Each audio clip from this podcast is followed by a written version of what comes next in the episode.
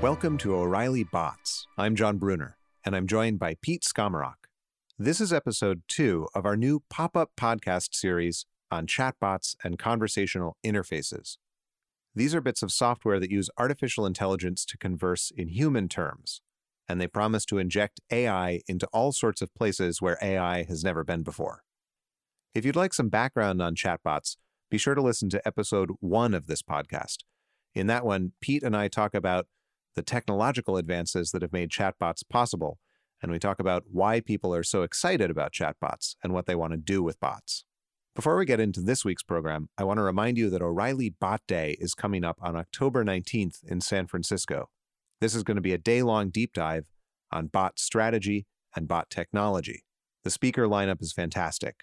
It's folks like Benedict Evans from Andreessen Horowitz, Lili Cheng from Microsoft, and Amir Shevat from Slack and you won't want to miss it. For more information, visit o'reilly.com slash bots. Our guest on the podcast this week is Sarah Guo. She's an investor at Greylock Partners.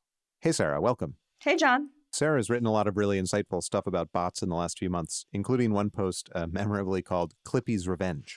Yeah, I, I was uh, going a bit for the clickbait title, but I actually think it it's uh, relevant because this is a really diffuse area with lots of convergence. Uh, and so, you know, it's tied up in AI and ambient computing and personal assistance and lots of stuff we've been thinking about here at Greylock. So, I want to talk about your thinking about bots uh, in general as an investor.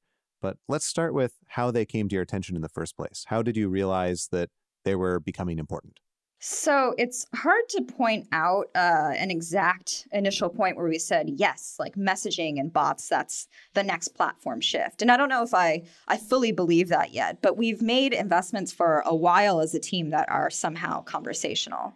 And so um, it was in 2014 where we made two small investments. One was a company called Hyper, which is now part of TradeShift, mm-hmm. but was a uh, messaging client uh, with humans on the other end and a theory of automation for travel. And now they're, you know, implementing that as part of a larger financial suite um, for the enterprise. And uh, we also made another investment in a company called Rise, which was a messaging system where you would get personal nutrition advice through your hmm. phone um, in in a text setting. And and the theory behind both of these investments in 2014 was we're going to be actually able to deliver these personal services over mobile, and the right format for that is going to be text, and we can get some economic leverage um, in this way. And I think that's the first time we started thinking more deeply about um, automation in conversational interfaces. And then over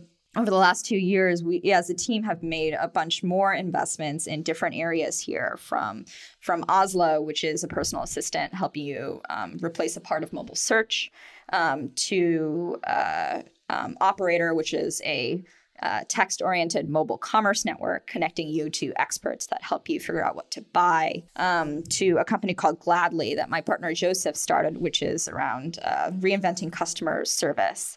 And uh, that obviously meet, means meeting customers where they are. Um, and a lot of the time today, that's in messaging um, and in text interfaces, and then being smarter about how you respond to that and automating part of it.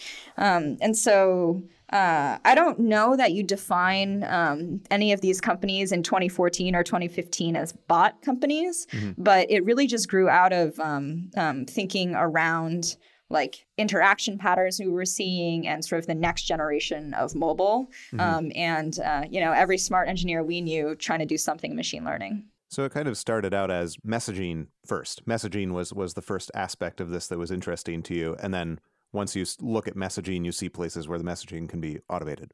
I, I, think that's a that's definitely one angle of it. I will say that the the real way these things work are uh, entrepreneurs um, uh, will have ideas and work with us and. Uh, um, when I think about these companies, uh, some people approach it from the messaging perspective. Mm-hmm. Um, Oslo approached it from a search perspective and said this is the right way to deliver that experience. And so I think we uh, we sort of built our um, communal thesis beginning with different angles, including messaging and AI based search. Um, and mobile commerce. Uh, but but uh, it, it definitely came from different angles, and and the the early investments that we made were in messaging delivered services. Sarah, I have a question around the whether you think the bot. So the bot is kind of the bot trick craze one of the things that's strange about it is that it's it's kind of neither uh, uh, a mess uh, really a messaging platform in itself, and it's neither and it's not really an app. It's like something in between.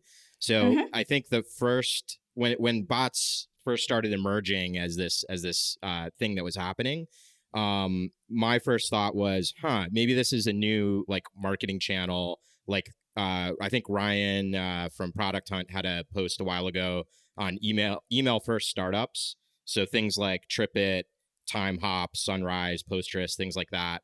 And so I think a lot of people have flocked to bots thinking, oh, it's easier to build a bot and you don't have to build a whole UX, you don't have to build a whole UI. And they start building what maybe should be a richer app um, as chat. And it seems like a lot of those are hitting a wall. Yeah. Yeah. Is that what you're seeing?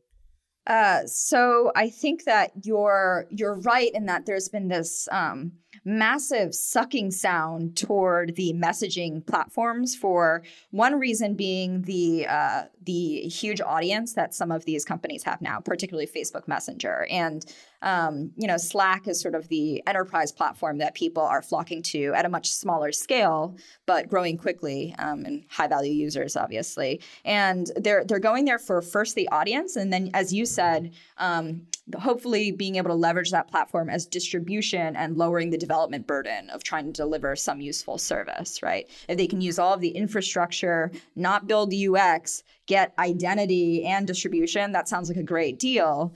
Um, but uh, there are a lot of complex things that you can't necessarily do in flat text today. And the platforms are still developing the ability for you to build inside of them. And so I think um, the developer interest got to those platforms when they were still very immature. And I think they still are very immature.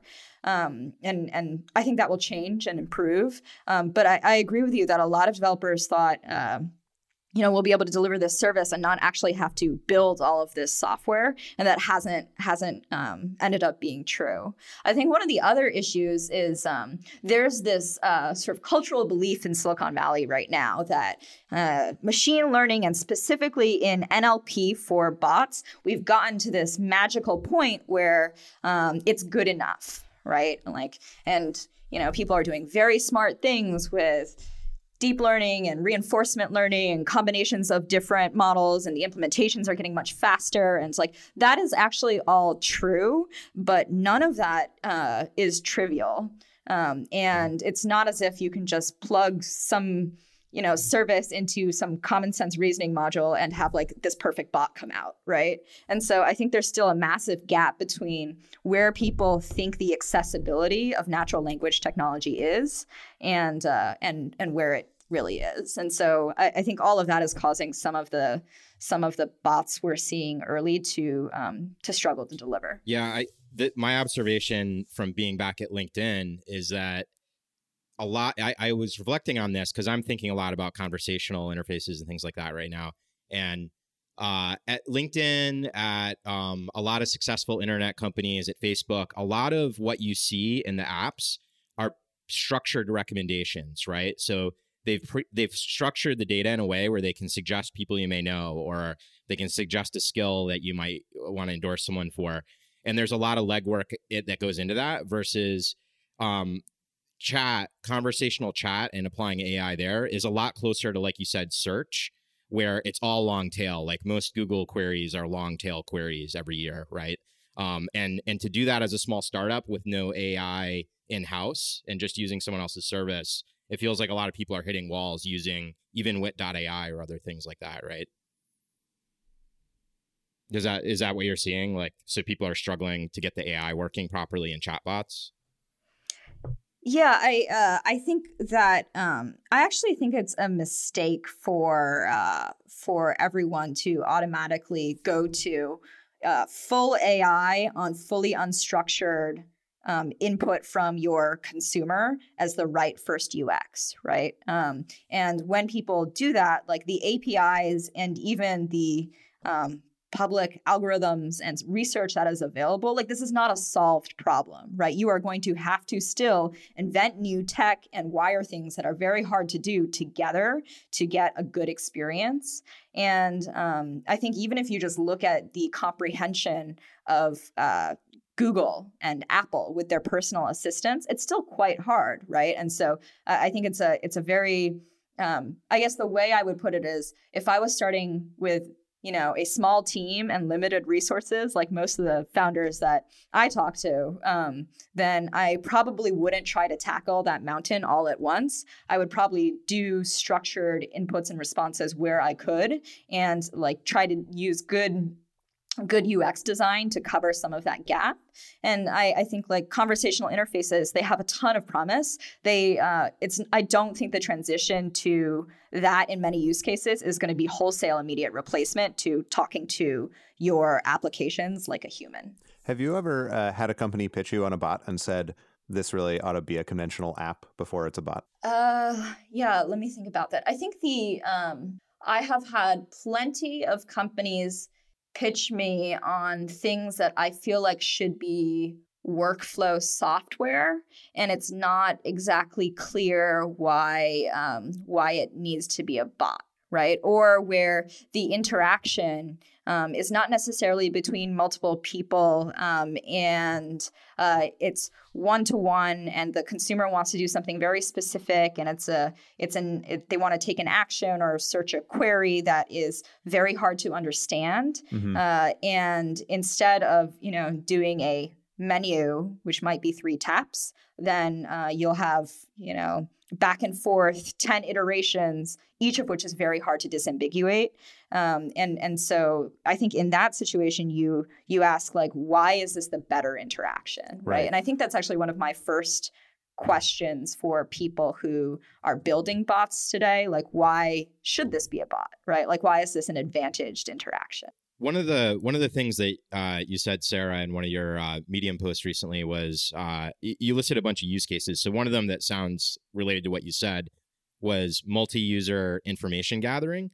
Um, and so when I read that, like one thing that comes to mind is um, uh, Subcurrent. I think uh, they rebranded as Polly, um, and they have it's right now. I think their most popular use case is uh, like Net Promoter Score or NPS scores within teams, or how are you feeling about work today? Those kinds of polls that are scheduled and you know go out anonymously or semi anonymously to a team.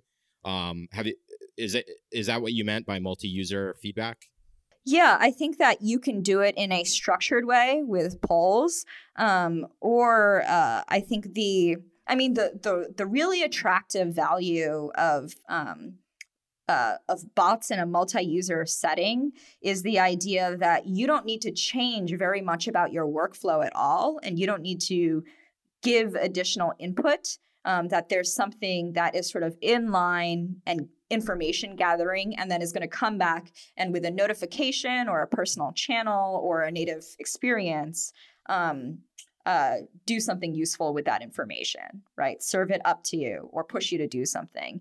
And I think you're seeing a number of different teams attempt to do that. Um, but uh, I think understanding the information in conversation and in context is still challenging. I think the only one I've seen that do, that did that in any uh, successful way where it was re- re- used repeatedly in public settings was uh, Xiaoice, right? So uh, it, is is that does that match what you're seeing? So it seems like most bots are still one to one, right? Yeah, I actually think Xiaoice is um, it's incredibly interesting. Um, but you're you're talking about the Microsoft, yeah, like yeah, yeah, like and then, and then my friend bot, yeah, yeah. and yeah. then it, it, the the American version of Tay then on Twitter yeah. exploded, right? Yeah. Um, for the listeners, uh, Xiaoice is this bot that I believe Microsoft Research Asia um, sort of did as a fun side project, and it's um, it's an incredibly interesting cultural phenomenon because it lives in WeChat, uh, which is sort of dominant in China as the mobile interface, and you know anybody with a smartphone has WeChat.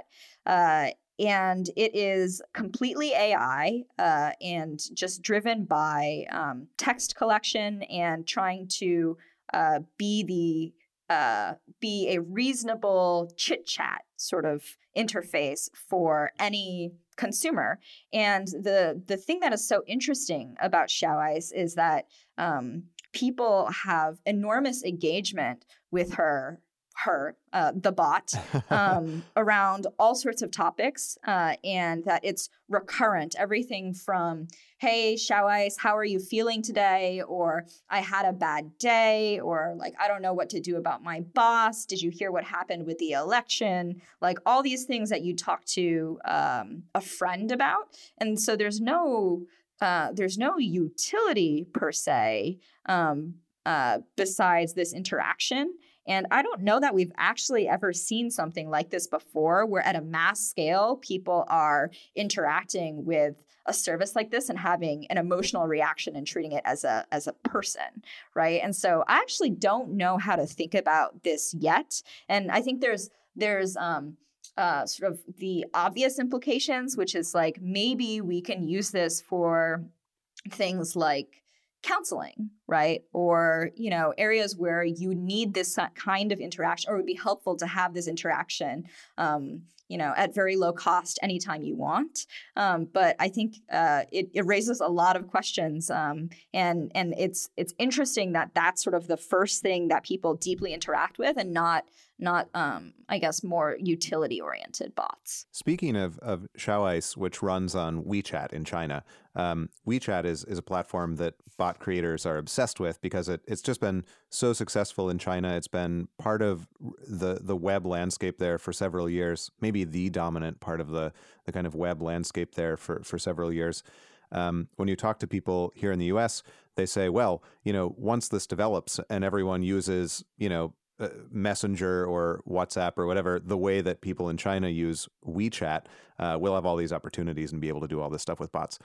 Do you think that uh, that WeChat is a reasonable model for how we might see conversational interfaces and bots move to the rest of the world? Uh, I think it is uh, a great thing to aim for in some ways uh, if you are a large platform in the US. Um, mm-hmm. I'm not confident that we're going to get to the kind of um, dominance of one platform that WeChat has in China, right? Mm-hmm. Um, uh, I think that's very attractive in some ways. Like, obviously, if you go to WeChat today, uh, they have, um, you know, I, I, I, think upwards of 10 million official accounts. So it's larger than the app ecosystem mm-hmm. in the Western mm-hmm. world. Um, and uh, and people that's that's a huge part of how people interact with mobile services. I think I had um, I probably had two aha moments with WeChat. Um, so I'm Chinese. I went to uh, China to celebrate Chinese New Year with my family, and I use it to communicate with people there. And every single person has it, and including you know people like my grandmother in her late 90s with a uh-huh. smartphone knows how to get SMS, and she has WeChat uh-huh. um, and probably not much else. Uh, but but the aha moments were first, um, uh, everybody sent each other hongbao, um, which are uh, their I think uh, the literal translation is red envelope, but it's a mm-hmm. Happy New Year present of a small amount of money to your loved ones. Um, but the thing that was amazing is I think they had. Uh, I forget if it was four or six billion transactions on WeChat hmm. um, giving people microtransactions of like two cents to your friend mm-hmm. um, uh, as a gesture, but those are actually stored balances. Like that is real money. And what that means is that everybody's wallet is wired up to real money in China on their phone. Interesting. Um, and it's like that's I, I've looked at plenty of mobile payments things. Like no one has ever achieved this kind of density. Right. Um, and I think that's amazing. It's um, a crazy incentive to download and install this app, right? If you get a notification that you have money waiting for you in this app that someone you know has put there. That worked for PayPal, right? It's true. That's true. Yeah. Yeah, and I, I, think the the second aha moment was um, not only does everyone have this thing, and then they're able to transact with real money, and that this is their digital wallet and identity, um, but uh, it's how they interact with the real world for information now, and that's something like the U.S. doesn't have at all, which mm-hmm. I'm very excited about. Um, so you know, I was in a third tier city in China, and I checked into my hotel um, with WeChat because it geolocated me, and there was a notification that was like, "Do you want to check into your hotel?" Because mm-hmm. I because uh, they have like some sort of Ctrip integration or something like that. And then I bought um, I bought fruit at a stand in that same third tier city with a woman that I m- would guess might be illiterate. And to pay her, she pointed at her QR code and was hmm. like, pay me for my fruit in WeChat because I have a uh-huh, WeChat uh-huh. wallet. Um, and and that's amazing. And I, I, think you know we're seeing people start to do that with um, you know with codes in Messenger and codes in Snapchat now. But I think you're um, I, I, think the uh, the dominance and the interaction with the real world and the um, the uh, presence of uh, official accounts is something that we're not even close to. Um, mm-hmm. One thing that we one thing that I'd be interested in investing in is actually um, w- what you might think of as like continued fragmentation hmm. in terms of communications channels in the Western world. Um, like I think the uh, the growth of these internet services is pretty path dependent, and so if there was nothing and then all of a sudden WeChat offered you like large file sending and there wasn't Dropbox. Um, uh-huh. And people didn't really use email because they weren't on desktop. And like now you can communicate with everyone. You can see how it is incredibly attractive. But we actually have like a rich set of internet services in the US already. Um, and, and so I think it's going to be more difficult to consolidate down.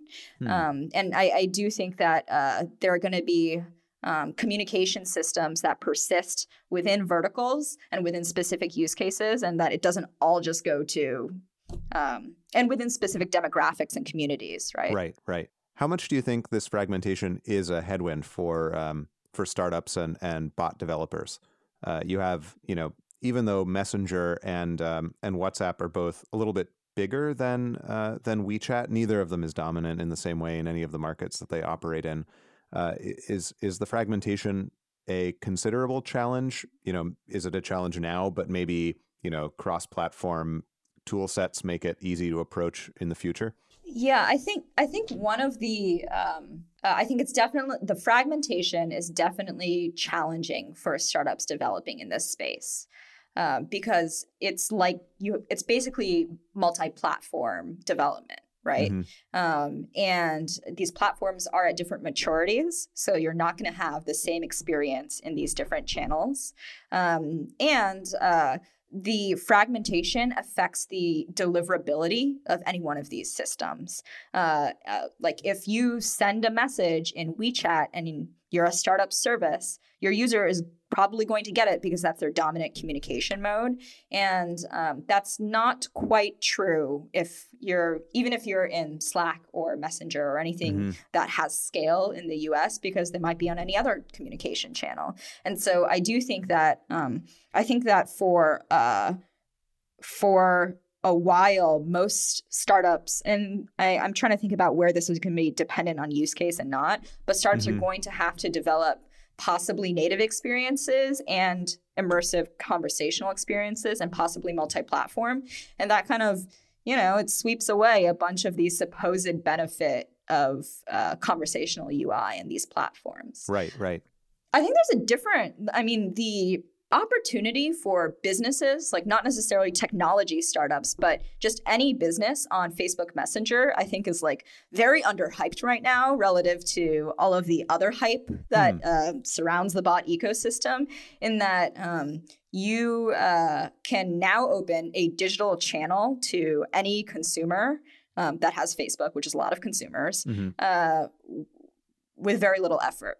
And mm-hmm. I actually think that that's pretty interesting. And like you, you, it's going to take a while to see businesses take advantage of that. But um, yeah. but that's an exciting opportunity. Maybe we're even overemphasizing the degree to which you have to be automated to connect with customers on a platform like Facebook, right? If you're a small local business, you can just set up a you know a, a Facebook page and then start receiving messages from customers, and it's it's no more onerous. Probably it's less onerous than having a phone number in the white pages that people call to ask what your hours are today or whatever. Yeah, absolutely. I mean, I uh, uh, I text my stylist when uh-huh. I want to book an appointment, right? Mm-hmm. If she's willing to text with me, she's probably more than willing to have that organized by client in Facebook Messenger. Right, right. Um, and and so I do think that's actually going back to your earlier question about WeChat versus messaging clients in the US. Um, I think one of the reasons that you got conversationally delivered services in China is that the labor costs are low enough that they can do that one to one. Like there mm. are a hmm. lot of services in China where you message a business and a human answers because you're buying jewelry because you need to get your car serviced and because they can afford to have somebody answer. So mm-hmm. I don't know that they've actually uh, uh, leapfrogged U.S. technology companies in the NLP side, um, uh, but I do know that they can do some of these things that are not as cost effective here. Interesting. Yeah. So, Sarah, it, it's interesting to watch this evolve because uh, it I, in some of your uh, writing as well, you've talked about this use case of uh, Comcast wouldn't be a pain in the ass to get a hold of if you had these things be a reality in the U.S. Um, and I think there have been attempts over the years to do this. So even like uh, was it Path acquired TalkTo? and that was kind of the spirit. I it it actually worked. I remember using it to get a hold of a few businesses, but it was only like a handful of businesses, right, that you could actually get a hold of. And so maybe I, Facebook feels like the closest thing we have. Um, how how bullish are you on that becoming a reality in the U.S. where you know if I'm having an issue with Comcast or whatever, it's it's a no brainer to just talk to them on Facebook. Uh, I I think all of these things take time to change. Um, we are uh, at least bullish enough to have made one investment in this space. Um, so Gladly is going to support messaging channels. Um, I think there's uh, other opportunities um, for for startups to help companies uh, deal with customers, right? Um, so, for example, on the sales side, right, every lots of companies will get um, leads in web chat, or they'll get phone calls asking for, you know, frequently asked questions, right? So, if I'm I don't know, a secondary car marketplace, somebody might call and ask a question about inventory. Um, and you can see that being something that might be better answered in chat, could be automatically answered in chat, and probably should be automatically answered in chat. And so um, I it, this has totally been attempted before. Um, I think we're actually at a point where um, people's communication preferences are actually at a point where they are pushing businesses to do this they prefer it uh, at least like there's plenty of studies about millennials wanting to text and not talk. Um, and i think the the asynchronous now that people understand that there's this opportunity for um, asynchronous multi-channel communication like i should be able to go into the app for your business and if i have an issue it should automatically um, be put me into a messaging channel with the business with all of the context about what I was just trying to do. Or if I'm like a really promising customer trying to buy that car, um, you should recognize that. And depending on the value of me as a customer, then maybe you'll put a real person on, or maybe you'll try to qualify me better as a lead with some automation. Um, but but uh, I, I do I feel pretty uh, sure that this is going to happen um, because consumers are demanding it, and because the the automation and the disambiguation that we are talking about in terms of communications, even a small amount uh, with better infrastructure will lead to a much better experience for the customer and for the business. I think that's you're you're um, pointing at kind of a vision of bots that is very nuanced and that I had a hard time understanding until a couple of months ago as this area really developed. You heard people describing, you know, well, we'll um, you know, someday United Airlines will have a bot, and when you need to change your reservation, you just message this bot, and it does it for you. And hey, it's great because you don't have to call their their stupid number and wait on hold anymore. but I, I think it's much more reasonable to think of bots as you know taking care of the preliminaries. Okay what's your account number? What's your name? What day are you flying? And then kind of like package that up and hand it to a representative um, in in a way that is helpful to both you and the representative. And then you kind of and then a human does the rest of what still remains an extraordinarily complicated um, process. This yeah you know, i the, think that i think that's exactly right. Yeah the the question of like human in the loop is a really interesting one that people are only beginning to figure out. So, Sarah, like uh, the really complicated example of booking a flight, um, I, I it seems like uh, Viv, and on one end of the spectrum, you have these really complex God bots that pass the Turing test and understand the nuances of language, right? Um, and you know, Google now, and maybe in the future, Siri and Alexa and things like that, right? Um, but then on the other end of the spectrum, you have much more structured interactions.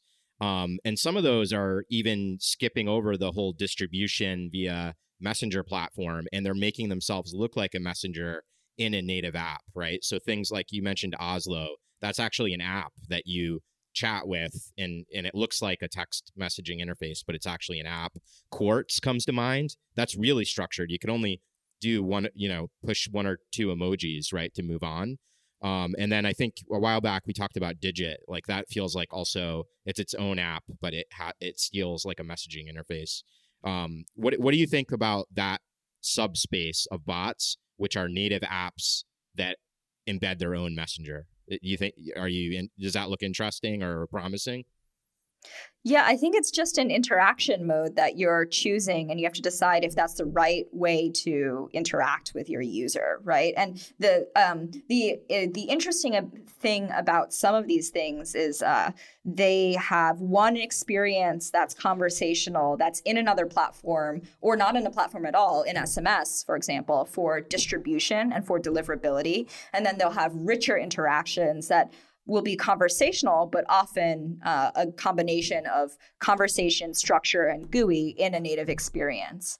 Um, and uh, I think that that is actually very promising because there, there's another part of conversational interfaces which is just about simplicity and access, right? Like there's this, I mean, ongoing joke for anybody over 28 years old, like they can't figure out Snapchat. Mm-hmm. Um, and I'd set uh, the bar at like 22 or 19 or, maybe. or or maybe it, maybe it's a little younger than that. I'm trying yeah. to make myself feel like i'm at the bottom of the spectrum. Um, like i can just get it. Um, but but it's interesting because there there um uh, there's a limited set of interactions and not a lot of screen space to explain um, to give affordances and explain to users how to use complex mobile applications. And so, um, where there is density, like if you're a high school student, then you sit around with your friends and you show them, like, oh, you swipe down and then you can see this new feature. Um, and uh, we've gotten to this complexity of mobile interaction where people are discovering these new things, but they're not spreading everywhere at the same rate. Um, and I think that actually is driving some of the pullback toward like, let's go to a, a, an interface that is more accessible, that everyone can understand now that texting is so, so dominant. Um, and so uh, I do think, I do think that there's um, interesting reasons to, it also, there's also uh, use cases where you actually want a, uh, a brand personality or um, that sense of relationship with your user. Um, and uh, conversational interfaces are a way to get there as well. Um, and, and so I think there are some reasons that don't have anything to do with distribution for using conversational interfaces. Um, uh, it, it, it, strikes me that uh, you know the model that you're describing, where you have a really rich experience in one platform, maybe in a native application, and then a simplified experience somewhere else. Um, that strikes me as a as a possible sort of hurdle for for getting um, user engagement. And it's related to the issue of fragmentation, right? Where you, it's not just a matter of um, technical porting like it might be between Android and, and iOS. If you develop the iOS app and then you just kind of like move it over to Java and run it on Android. Um, with some of these platforms, you have like totally different, you know, social conventions, totally different sort of user expectations, as well as different toolkits, whether buttons do do what you want them to, you know, whether uh, whether users expect to have four way conversations or just like one on one conversations. Um, how do you how do you sort of maintain a single vision for what it is that you want your bot to do when you're trying to fit it into the expectations of Slack, the expectations of Facebook, and maybe the expectations that come with a, a mobile native app?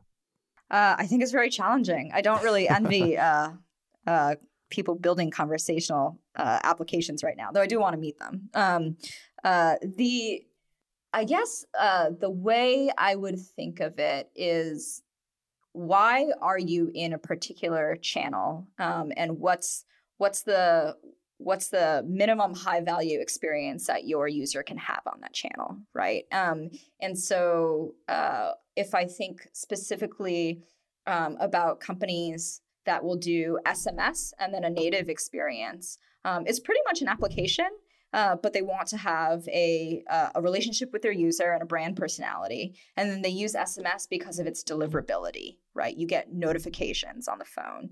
Um, and the the similar reason to use Facebook Messenger if you really need an application is for deliverability because you'll get notifications on the phone. Um, and and so I think like uh, in that way, the the functionality that is in these other channels is quite limited, and it's just about drawing the user back to your native experience. Um, or collecting data you need from the user where they are, right? Which might not be your native app all the time. Um, and so that's the best framework I have for it right now. But I also think that it's just the the reality of how immature the ecosystem is, um, and uh, hopefully we'll get consolidation down to at least um, of, of the platforms that are worth building on to at least something that is um, more more like bimodal like iphone and android um, and and the web so i guess three. So sarah what's your advice to entrepreneurs right now about building on these platforms? You said a few times that they're still pretty immature and as somebody who's tried building on a few of these platforms uh, one of the elephants in the room is also around distribution so there's there's distribution in terms of um, okay, Facebook has a huge audience or Slack has a lot of enterprise users, but there's an elephant in the room, which is there's still a bar to like Facebook. The bar is pretty low to like installing.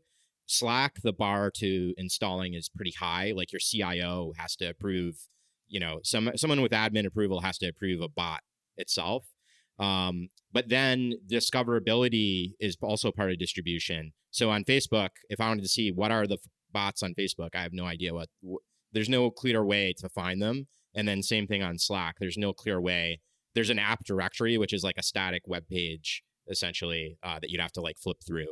Uh, can you say something about that? Do we have should they wait a little longer as uh, as bot developers uh, or and focus on their apps?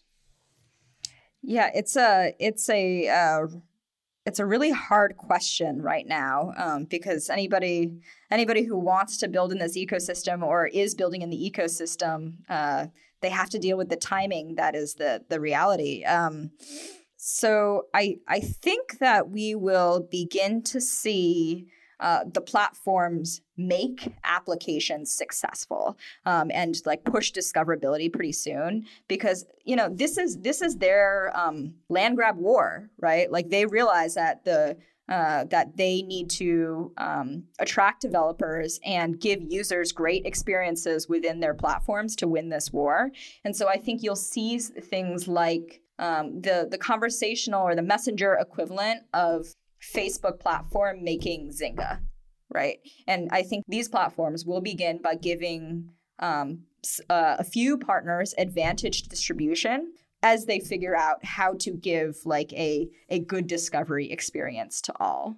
Um, and like there's I don't know if there's um, great I don't know if there's great practical learnings for people developing bots today except that the the platforms are very hungry for like valuable rich uh, applications built on their platforms.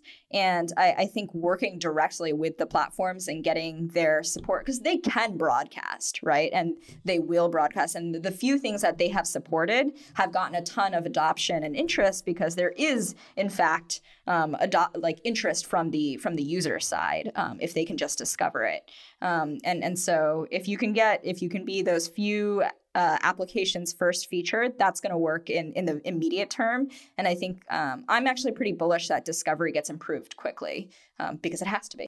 So, related to the challenge that uh, that you're talking about with app discoverability, there's also this challenge of um, discoverability of functions within apps. Right? It it can be hard to uh, to figure out what a bot does.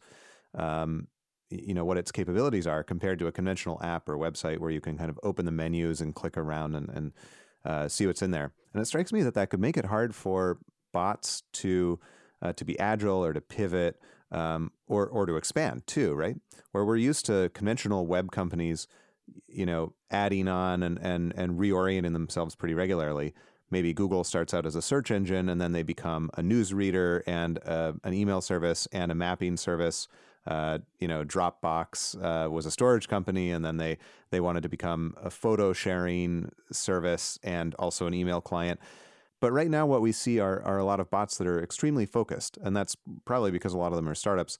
Um, do, do you think it'll be a challenge for these bots to uh, to expand and to sort of take on bigger roles and uh, and and move beyond the initial promise? You know, if you have a scheduling bot, could it become also a social shopping bot down the line? Yeah, I think it depends. I actually have not thought about this before. Um, I think it depends on just the the quality of the initial experience, right? Um, and uh, and the the the good thing is uh, it's like any building any other piece of software. If your um, user trusts you, then you can always reach out and and suggest that you do more for them. Um, and I think actually in messaging, that's quite direct um, uh, which is you know I've I've seen bots that say you know did you know? or we can also right? Um, and uh, I think if you don't uh, if you don't abuse that trust and that relationship with the user then it's just like having um, push notifications on the phone or an email to a user to announce a feature um, except right now it's more deliverable. Yeah that that actually reminds me you mentioned Ozlo before so uh, they they added uh, so Ozlo is a bot where you can ask it, and at least initially, questions about things nearby, like oh, where can I get coffee nearby, or things like that, right? In a conversational interface. Um, but they added also like Pokestops, right, which is a little different than getting drinks or food. Now all of a sudden, uh, and they added that pretty quickly to the uh, Pokemon thing blowing up. Um, but I guess the, the question would be in a chat interface, how do, how does that scale? Like if all of a sudden, same thing with uh, Amazon Alexa, right? So they have a skills platform, but it's all voice driven. So I I I I don't I, I may not know that it can play Jeopardy. Alexa, play Jeopardy. That's just an Easter egg for anybody listening to the podcast. on speakers, yeah. Listen to your yeah, podcasts on headphones. It's interesting. Uh, one of the one of the Alexa designers told me that uh, like a you know if they if they look at their queries a, a common one is alexa can you do this skill? Alexa huh. what can you do? Alexa are you a human? Right? Like people trying to do discovery. And i think right now it is um, novel and uh, and natural enough that people are are excited to iterate to understand what's possible. I don't think that will hold right? And i think you are going to need um, uh, either uh, visual aids or or some other announcement mechanism um, uh, or some other presence to to sort of keep people abreast of um, those skills if you if you have a really broad platform. Um, I think in the case of uh, something like Ozlo and just the question of like real estate, um, this goes back to actually the power of doing messaging, right? Um, like things can become more or less relevant over time, and uh, and your your uh, your product velocity, if you are not always focusing on building a giant piece of UX for a new capability, uh, a new information or service delivery, um, then you know maybe Pokestops will come and go. I'm still paying, playing Pokemon, but not everyone is, and maybe something else will be more relevant for them to include in the next few months. And so I, I, I think you do need to I think again, just like in mobile, there's limited real estate, and we will figure out how to interact in in that zone. Um, but I, I, think one of the things about not having to do native application development to deliver anything to the user um, is is the idea that you can iterate quickly. So, uh, Sarah, to wrap up, what's your favorite bot right now? Okay, so uh, this is not a very sophisticated bot, uh, but uh, I'm pretty excited about the Obama bot and what it means, not just for conversational interfaces, but why I think that um, the people who think that the you know bot ecosystem and messaging is is just trivial are wrong. Um, uh, so as of I think this past week, um, the White House opened a Facebook Messenger channel, uh, and it, all it allows you to do is send a message. Uh, and include your contact information. Um, and they they say, you know, President Obama reads at least ten of these every night, uh, just like he reads physical letters, right? Um, but I actually think that that's pretty interesting because it didn't cost them much effort to do it. But the simple expansion into a platform where your constituency is, and there are mm-hmm. a lot of people that have Facebook Messenger, I assume is going to rapidly increase the amount of participation they have in this democratic feedback, right? Um, and so uh, I think that's that's pretty powerful. That's a change in, in information architecture. Um, and it just shows like there's no AI, there's a, a, very limited amount of nice UX design, which is like, you know, uh, here is the expectation setting about what response you're going to get and here are some structured questions. Um, and so uh, I, I, unfortunately have never actually written a letter to the president before, um, but I think that'll be true for a lot of people. Um, uh, and so uh, I was kind of excited about that. I actually just sent my first message to the White House this afternoon, um, and uh, it was a it was a fun experience. It it's it's a great example to me of where messaging makes sense because you have you have this situation where you're already receiving messages from people right? And and you might as well just expand it to a different platform where the barriers are much lower, the friction is much lower. I haven't sent the president a message through a form on the White House's website. I don't know if one exists. Maybe one does, but it it it doesn't it doesn't it's not as suggestible as as the Facebook Messenger thing is, where you you you have a a format that you're familiar with. It doesn't feel imposing. It doesn't say like whitehouse.gov at the top. Um, it's just it's something very comfortable, and and writing this message felt remarkably natural to me. Yeah, that, that's how I felt as well. Um, Have you gotten a um, reply to any of your uh, messages? Not yet, but I'm going to keep trying. As you said, low friction. Um, the other thing I wanted to say that I think is actually um, probably uh, very relevant to some stuff Pete's working on is uh, I was trying to answer a question. If anybody who ever hears this podcast has an answer, please come find me. Um, but uh, uh I was wondering if we speak or type more words at this point.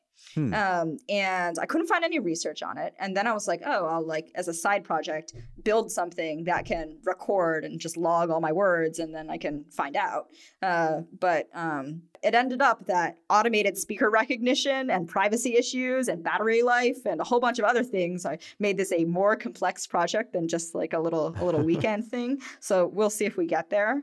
Um, but I asked I asked a bunch of people on Twitter. Uh, you know, do you think you speak or write uh, more words in a week? And um, it may just be that my Twitter followers are very digital people, but it actually came out more typing, right? Huh. And like that's another reason I think that this this moment may actually matter in terms of conversational interfaces and bots and um, being in all of these digital communications because it's a real marker if more of our communication is digital than not, right? Yeah, I, I, blame Slack for that one because workplaces are silent where everybody's slacking, you know, DMing each other when they're sitting right next to each other, right? Right. Yeah. Right. Well, I can't I can't emoji in real life, so. There was a um uh, there were a couple of articles a few years ago before Slack came out about how offices actually had to add background noise back in. Some some offices are like piping in background office noise because it, it functions kind of like white noise but it helps people be productive because offices have become silent. There aren't typewriters. Um, there aren't ringing phones in the same way that there used to be. Uh, the sound of paper is not so prevalent. You're not stapling stuff, printing stuff, making Xerox copies, whatever. And increasingly, you're doing business over over um, you know text, and and so you're not even talking to your colleagues as much. So it's gotten well, to the point where Jon, we have to be like don't worry about that because um, very soon we're going to get conversational audio interfaces on all our new computing devices. and then it'll just be all of us talking verbally to our computers uh, right, uh, and right. our AR headsets and all of that. And the, the buzz of office noise will be back. Exactly. And everybody will be just fine. Alexa, and, prepare and the Greylock TPS will have report. to invest in the uh, AI to solve the cocktail party problem of distinguishing the, the speaker from all that noise, right? Yeah, yeah. I hope it'll be a great investment. All right. So, Sarah, it's been a pleasure talking with you. Um, if listeners want to find you, um, see the stuff that you've been writing about bots, and also maybe uh, let you know if they're developing an interesting bot, where should they look? I am on the web, and the easiest way to find me is uh, Sarah with an H at greylock.com. I read every email, uh, and I'm, I'm pretty excited about this stuff, and this has been a lot of fun. Thanks for having me on, guys. Thanks very much. All right, it was great talking with Sarah. So now Pete and I are going to move on to uh, a new segment that we're introducing in this episode of the O'Reilly Bots podcast. Um, this is Bot of the Week. And in, in this case, this week, Pete and I actually have a, a, a small handful of bots that we're going to talk about that, that all kind of cluster under under the theme of bots that fight the man. Yeah. So uh, I think the first bot that uh, kind of triggered this in my mind was a bot that tweets at Comcast whenever your internet is slower than advertised, which I think is just great.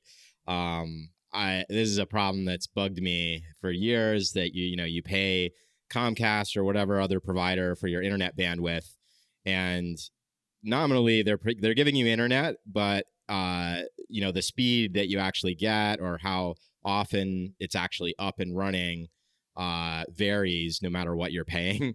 Mm-hmm. Um, and so I think it's it's kind of rather than, and it's actually pretty common in a Twitter feed. You'll see someone melt down and start yelling at Comcast in public. Right. Uh, so it's kind of interesting to like outsource that to a bot and just have them yell at Comcast for you. And Comcast is very responsive when you tweet Yeah. negative things at it. You know, we're, we're always talking about um, cases where it makes sense to have a bot versus cases where you know you don't need a bot or or you could do it some other way. I, I think what's interesting about this great case for a bot, right? Uh, it totally makes sense to automate the testing of your network connection rather than kind of you know waiting until you notice that it's gotten very slow. Yeah, and I think the interesting thing. So we'll we'll post a link um, uh, along with the podcast to this bot.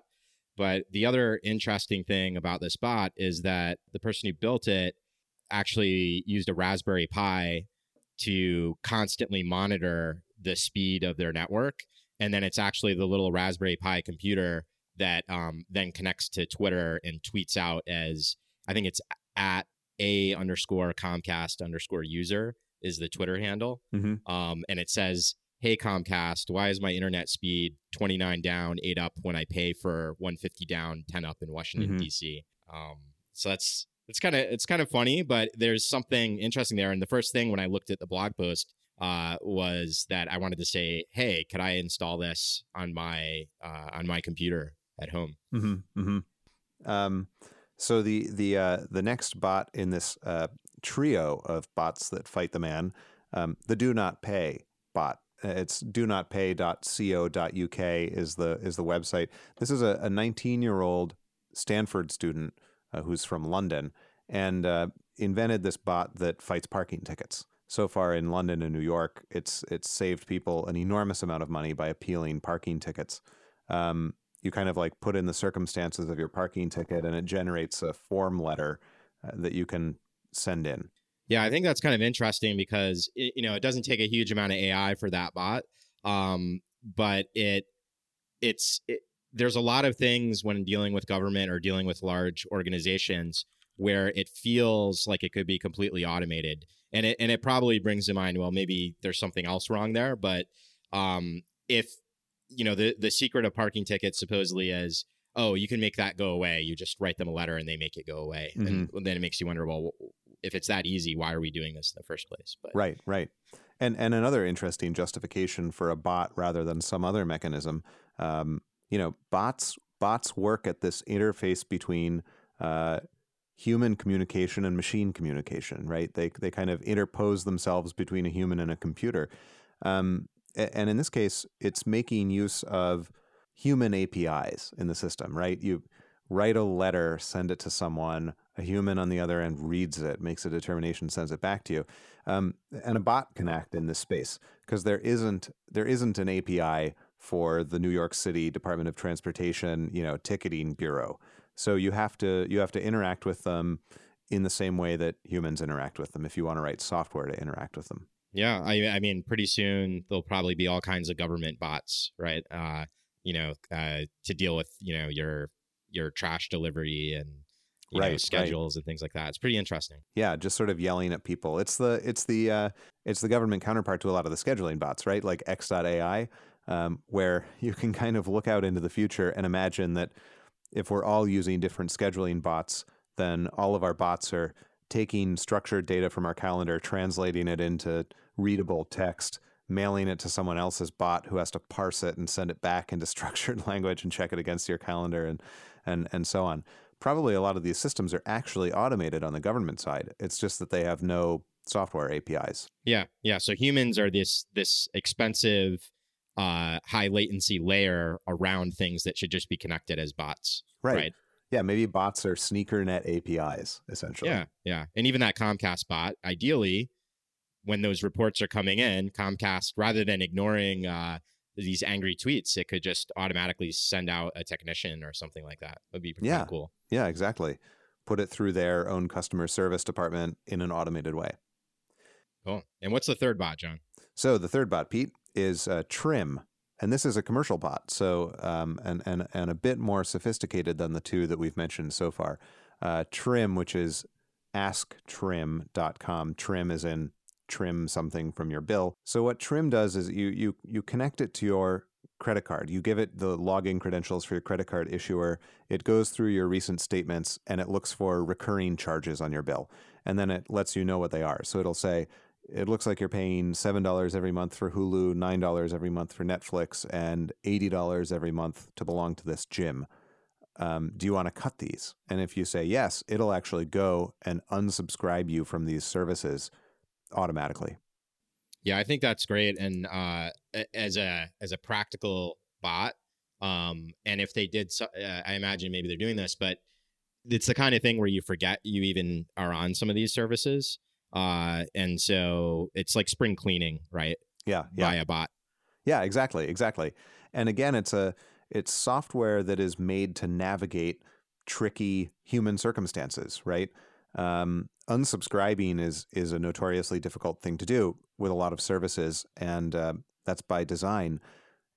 You can't do it, you know, with a single click of a button. So this is a a bot that poses as a human and and goes and uh, and does difficult sort of human social things. Well, that's one I'm actually going to go sign up for right after this.